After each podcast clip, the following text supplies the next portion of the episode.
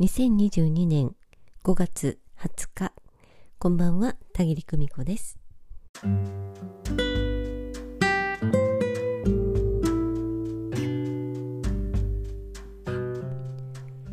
日はカミングアウトしてみるというねお話をしてみたいと思います。私自身霊能という感受性が人よりも強いと分かって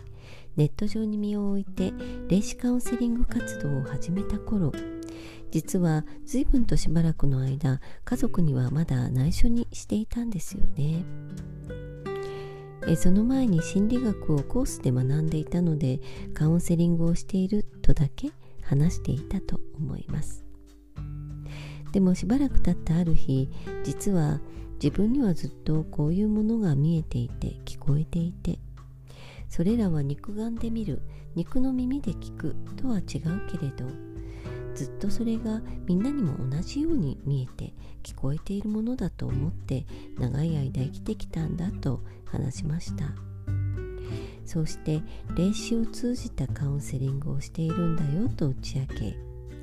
名刺も渡しておきました。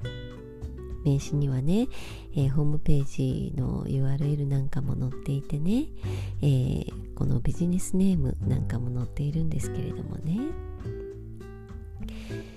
まあ家族とはなんとありがたいものでそういう話をしても夫も子供たちも特に大げさに驚いたりすることなく「へえそうなんだ」とだけ答えてたまに「最近どう?」なんて、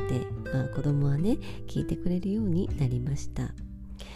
夫にはね仕事の話はほとんどしません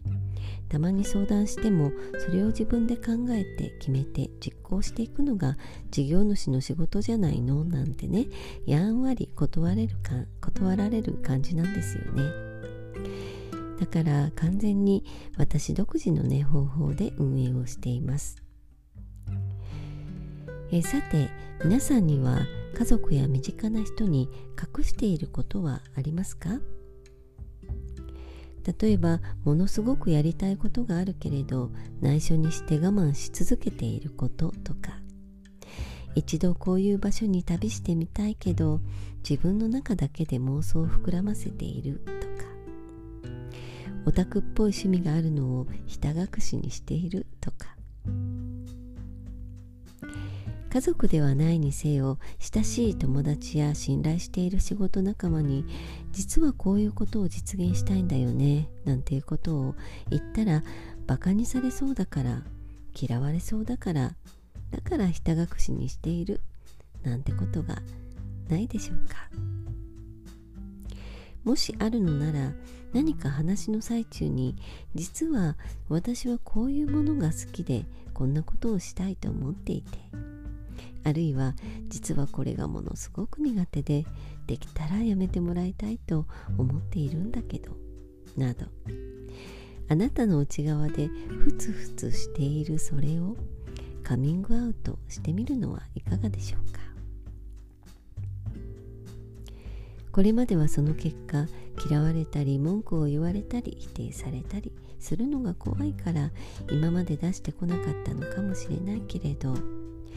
この先はそんなあなたの本音に沿って生きるということを少しずつ行ってみてはどうかと思うのです。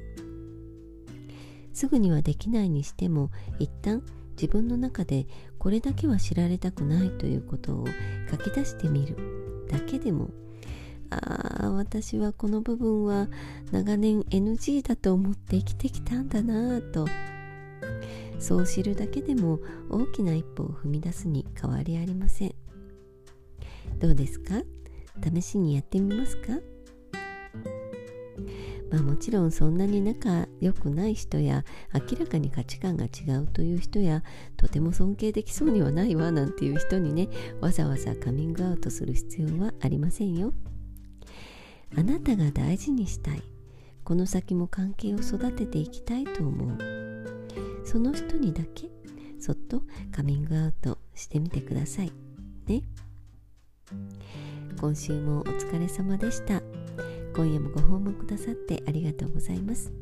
それではまた。おやすみなさい。バイバイ。